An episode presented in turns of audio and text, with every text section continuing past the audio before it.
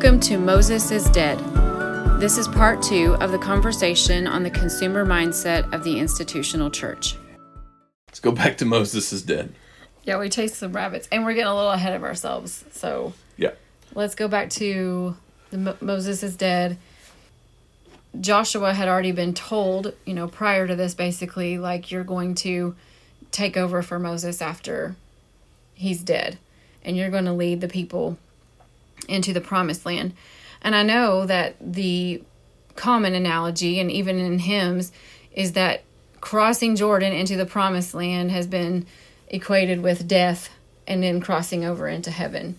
And when I read this a couple years ago, it was glaringly obvious to me, and this is just to me, but it it was pointing out this uh, place of wandering in the wilderness where they were enduring some consequences for their sin, and then miraculously crossing the Jordan River into their land of promise, and that um, that land of promise is the spiritual maturity that I think that God wants for all the believers. And when I say spiritual maturity, I'm not talking about a biblical scholar to beat all scholars, you know, nothing like that. I'm talking um, Holy Spirit led, like all the time. That should be our goal. 100% Holy Spirit led in everything that we do, everything that we read, how our churches operate. Um, pastors, you ought to be Holy Spirit led. If there is an order of service, that's fine. But if the Lord says, let's not do that today, you better not do that today. I, I'm afraid that our churches have gotten to this point where they have made um, this certain way. There has been a statement made. Speaking of their church, there's just a way we do things around here. Well, and you got to think about that going back to the consumer mentality that a lot of the pastors are like the CEO of a church, and if the CEO makes a radical call to change the way that things go, the consumers get mad, and then the board of directors, usually a deacon board, is going to vote the CEO out if it's not what the consumers want.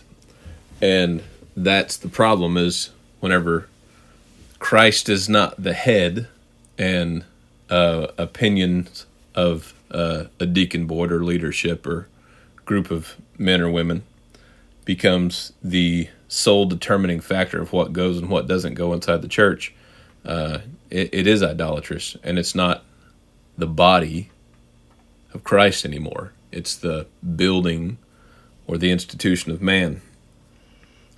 And, uh, you know, with the crossing over, Moses is dead. I believe where we are right now is that we have a generation that is uh, or has built doctrines and traditions and philosophies that created the consumer mentality. And the Lord is looking at the church today, the remnant, the believers, saying, It is time to quit picking up manna. It is time to quit being consumers. And it's time to cross over into the promise of Christ and the promises of Christ. With that, though, with that, it takes a whole lot of personal responsibility because, like as Amanda just said, when they crossed over Jordan, manna quit falling from sky from the sky. Manna quit showing up on the ground. The quails quit coming. They then had to start fending for themselves.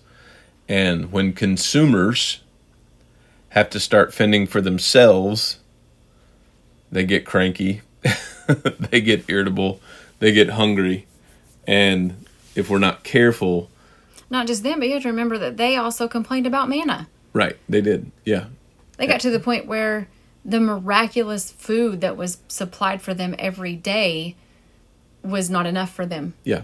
That they even complained about that, and then that was that's what kind of that's what led part of that was or that was part of what led to them not being able to go into the promised land that Yeah. generation as it was because God was like, "All right, you've you're scared of what these spies have come back and said. You complained about everything. You've been disobedient. Moses, you've been disobedient. So y'all don't get to go. Yeah. And um man, I think that that's if you parallel that to today, that's a bit scary. If you're continually complaining, Murmuring. and yeah, Yeah. murmuring, complaining about something all the time. And not even the pastor, just stuff in general. I mean, you know, we don't like the songs, or the songs are too long, or they make us stand up for the songs, or whatever. And again, it's just it's that consumer mentality. We we are going to consume. We are not going to prepare. I, I say, and Amanda and I have had this conversation a lot this past couple of weeks. When you leave church, you should feel challenged, exhausted, stretched.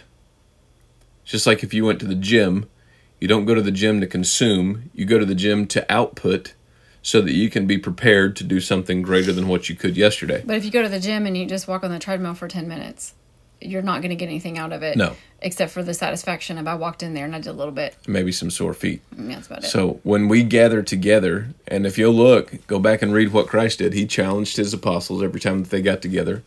He stretched them, uh, stretched their thought process and their ideas.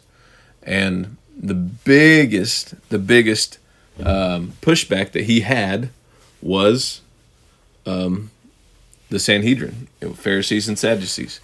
They they were the ones that pushed back against him, and that they were constantly challenging him because they had set up a consumer deal. They had set up the consumer mentality, just like whenever you went and turned over the tables in the in the temple. It wasn't necessarily because they were selling doves; it was because of how they had set up a system. What the Pharisees had done is figured out they could make money by telling people that their sacrifice wasn't good enough. And lucky for you, we now have doves in the back that you can buy for a low, low price. So the consumer mentality. So Christ came in immediately whenever he came into this uh, into Jerusalem, overthrew the money changers' tables, and ran them out because they'd made it a den of thieves. I, I'll I, I would say definitively that that's what we've done today. You come in, you pay your tithes, you attend your one or two or three weeks, uh, three three services a week. You've done your due diligence so that you can be a good Christian, and then there's nothing else that you need to do the rest of the week. Whenever in reality, what we should be doing is bringing a sacrifice, a sacrifice to the table uh, that costs us something, so that we can prepare ourselves for the week of he- week ahead of doing the work.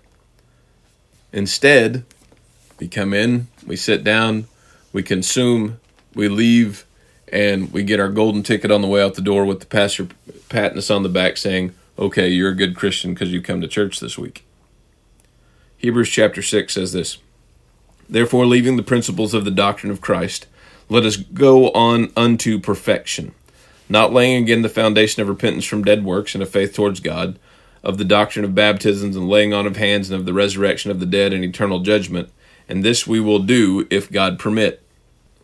Let's get past all the basic doctrines of repentance from dead works, of the doctrine of baptisms, the laying on of hands, and resurrection of the dead and eternal judgment. He says, let's move on into perfection. Let's move beyond these things. And what we did was we sto- we've stopped at those things and made that the brand that we operate under. Let's listen to him again. Repentance from dead works. He said, or laying down again the foundation of repentance from dead works. So whether you're on in the eternal security camp, or you're, you're in the perpetual regeneration camp, or you can lose your salvation camp, those are the ideas of repentance from dead works, of the doctrines of baptisms. Should you be baptized into the church? Should you be baptized in the name of Jesus? Should you be baptized in the name of the Father, the Son, and the Holy Ghost? And half of y'all is going to quit listening right now because I'm saying we need to move past that conversation. And then he says, and of the resurrection of the dead, in other words, rapture, uh, all of those things when the timing of the rapture is pre trib, post trib, mid trib, no trib, amillennial, no millennial, whatever. And then of eternal judgments, whether there's heaven and hell. He says, let's move beyond those things. And in reality, we've never moved beyond those things because that's where we've dug our heels in and we've created divisions among the church on those things specifically and then created a brand surrounding those ideas that has turned into our consumerism. And we've just built off of that. So now we went we moved beyond repentance from dead works and now we moved into hymns versus worship songs. Loud preachers versus quiet preachers. Baptism into the church or no baptism into the church? Should we have potlucks or should we do community dinners? And it's just one step further and it's a little bit more childish than the original arguments over baptism and doctrines. And now it's full on consumerism down to do they have a check in booth for my kids? Are they serving goldfish or sliced up strawberries in children's church? Do they have coffee? Or do they not have coffee? Because that's holy too. Because that's, yeah, leaving out Yeah. not having coffee. And let's move past the mega churches. Let's talk about the, the, the little country churches. You know, do we have singings? Are we a part of an association and do we participate in that association, which is just one more big division? Right. And are we following the rules of the association? Are we paying our dues? All of those things. And does it have the people that I like in the association? Again, consumer mentality. Do they th- sing three hymns? Do they sing off a projector? Do they sing out of a hymn book? Do they, you know, Do they have special singing? do they have men and women sitting on either side of the church? Do they have padded pews or do they have chairs? All of those things.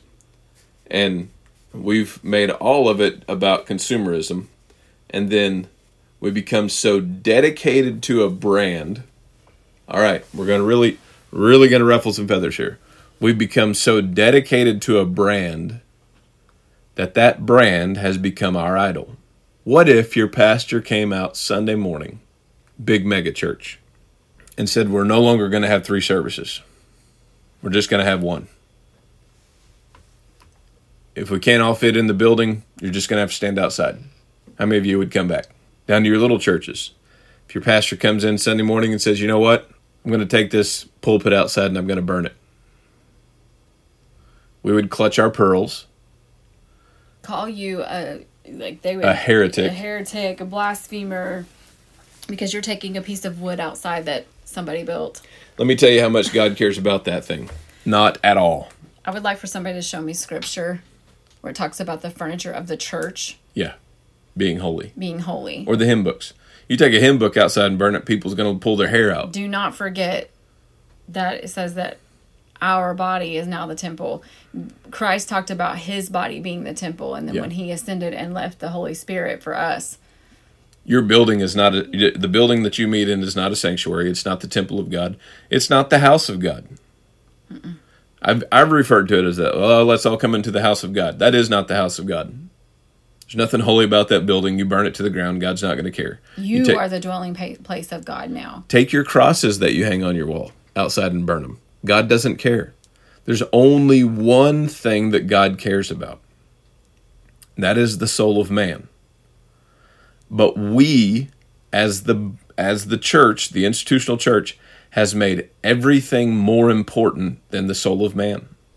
And in doing so, we've created multiple idols, just like whenever Ezekiel showed, or whenever the Lord showed Ezekiel about the kings and the and the priests in the temple, that yes, they had the ark of God, yes, they had the budding rod of Aaron, yes, they had all of the all of the tools and implementations for doing proper sacrifice. However, they had mingled in other idols with it, and that's what we've done.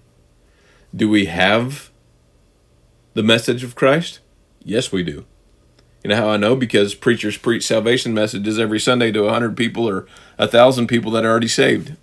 So we have the message, we have the answer, but we've mingled in all of our favorite idols with it. And God overthrew kings based on one thing. What was it? Idolatry. Whether or not they got the idols out of the king er, out of the kingdom. Said that they did right in the sight of the Lord, but they didn't remove the idols. God still punished them. I'm telling you right now, church, believers that are listening, if we do not remove the idols from our lives, and I'm not talking about cell phones and TVs and sports teams and all that other stuff. I'm talking about the major idols that are in our life that are taking the place of God. that have become that are so close. They're like a replica of God. Yeah. And we, we've stuck them. They're a representation of God, which is what a brazen idol was, or Yes, and we've what a stuck wooden it, idol was. We've stuck it into our lives, just like the idol worships worshippers stuck their images into the temple. We have stuck that stuff into our life to try to make it like God, Yeah. thinking that it is God. I think a lot of people are maybe just ignorant, and I hope that maybe we can uh, point it out, educate, and that was the next kind of step in this process of the Israelites crossing Jordan was they were supposed to sanctify themselves. Yeah. Jo- Joshua didn't just wake them up and say, "All right, it's time to go." There was a time set aside where God said, "Sanctify yourselves, Yeah. consecrate yourselves, because we're on the move." Yeah. And set up a, a point of remembrance where you say we're not we're not doing this again we're not going back again Yep. so this is my this is my warning if we don't remove the idols and we continue to be the atrophied church we will face the judgments that are given to the seven churches in revelation and all of them he said i know your works i know what you're doing so let me say this the Lord's looking at them and going, I know you're busy. Hmm. I know you're doing things. But you've lost your first love. You look around and you say, Look, we're increased with goods, we have need of nothing. And he said, You're poor, wretched, blind, miserable, naked. And he's speaking to all of us and saying, Repent and do your first works. Repent and remove the opinions of man and the opinions of, of, of doctrines and philosophies and denominations, or I will come quickly. I'll remove your candlestick from its place. I'll come against you with the sword of my mouth. All of those warnings. I would challenge you go back and read Revelation chapter 1 and 2 and 3 as he speaks to the churches people say, "Oh, we're the church of Laodicea in the in the times that we're in." I believe that to a point, but we're you know what we're guilty of almost every single one of them because we have idols. How how in the world did we end up with hundreds of denominations? Whenever he says, "Let there be no division among you," he says, "Let there be no division once named among you." Because we've all fashioned our own golden calves. Right. Based on personal preference, hmm. based on personal ideas. So, we're going to keep challenging you. We're going to keep talking about these things. Moses is dead, meaning the wilderness time is over. The time of picking up manna, the time of consuming is over. The time of things become coming to you easily is over. A friend of mine had a vision not too long ago about the church. One church in particular that they fully turned to idolatry and refused the voice of God. And he had a vision of God uh, of God smashing the church flat. And I'll tell you, if we don't turn from idolatry and we don't turn away from this denominationalism and this separation that we have and the branding of ourselves to a church instead of to God, instead of to Christ, He will smash the church flat. Because what use is it right now? What are we producing? Christ looked at the at the Pharisees and he said, "You go out and you'll search far and wide to make one apostate." He said, "Once you've once you've turned them, you made them twice the child of hell that you already are." In other words, you fill their heads with your false ideologies. I think the same thing can be said for most of our churches today. Most of our institutional churches. We search far and wide to find one apostate, or we go after one one person that, that we can convert from another church that they've been attending their whole life. Bring them into our building and indoctrinate them with our ideologies, and just make them a consumer of a different of a different church. All right, some of our notes are also going to be included in the in the uh, links below on the podcast. So if you want to download those, you can. I don't know how we'll work them out right now, but I will get it in there. She'll get it in there. Some way. Um, really appreciate you listening. Again, we're not deconstructing, we're not trying to tear anybody down. This is this is truly the Lord telling me you need to warn the church. And I don't take that lightly. So listen, listen, listen, please. As he says in Revelation, he that hath an ear, let him hear what the Spirit says to the churches. And I think if we were all honest, we've been hearing it. We're afraid to make that change, though. I don't know how this podcast is going to go. We've been praying about it for months. Um, as a matter of fact, I thought it'd be fun to do a podcast, so I started a sports one, and I am after a few of those. I love sports, don't get me wrong. I had a good time with it, it was fun. But there came a point a few uh, months back where I just couldn't, I, I, I couldn't research the sports stuff anymore. Um, I do enjoy watching still, but it was like my focus has been turned completely to the word, really to parallels, parallels in the Bible as far as Old and New Testaments, and then uh, putting that together with modern times. And so I'm not gonna, I'm not even gonna waste my time with that anymore. I don't feel like that we have the time to waste anymore on on on that kind of thing. Never. It was just supposed to be for fun anyhow, but this one is so much more important, and I really do think that the Lord led me to start that in the first place so that I could get some of the um, kind of tweak all of the ins and outs of, of how to do it. And now I know how, so this will be a whole lot easier to get out there to you guys. I'm going to try to keep them short ish, probably about half an hour, if at all possible. So if we record and we talk for over that, then I'll probably just divide it up and and make them a little bit shorter episodes so that it won't be super long. I think I don't know. We're gonna we're we're gonna see where the Lord leads it and um, let the Spirit completely lead on where we go from here. But I think that the next time that we talk, I would really like to talk about exactly how it looked once the Israelites had crossed Jordan. Um, it's it's a really really interesting look at uh, exactly how God had them all set up. We're gonna end this the same way that we're gonna end it every time do the work of the Bereans, study for yourself, to show thyself approved. Stay in the Word. Moses is Dead podcast is hosted and produced by Ryan and Amanda Stokes.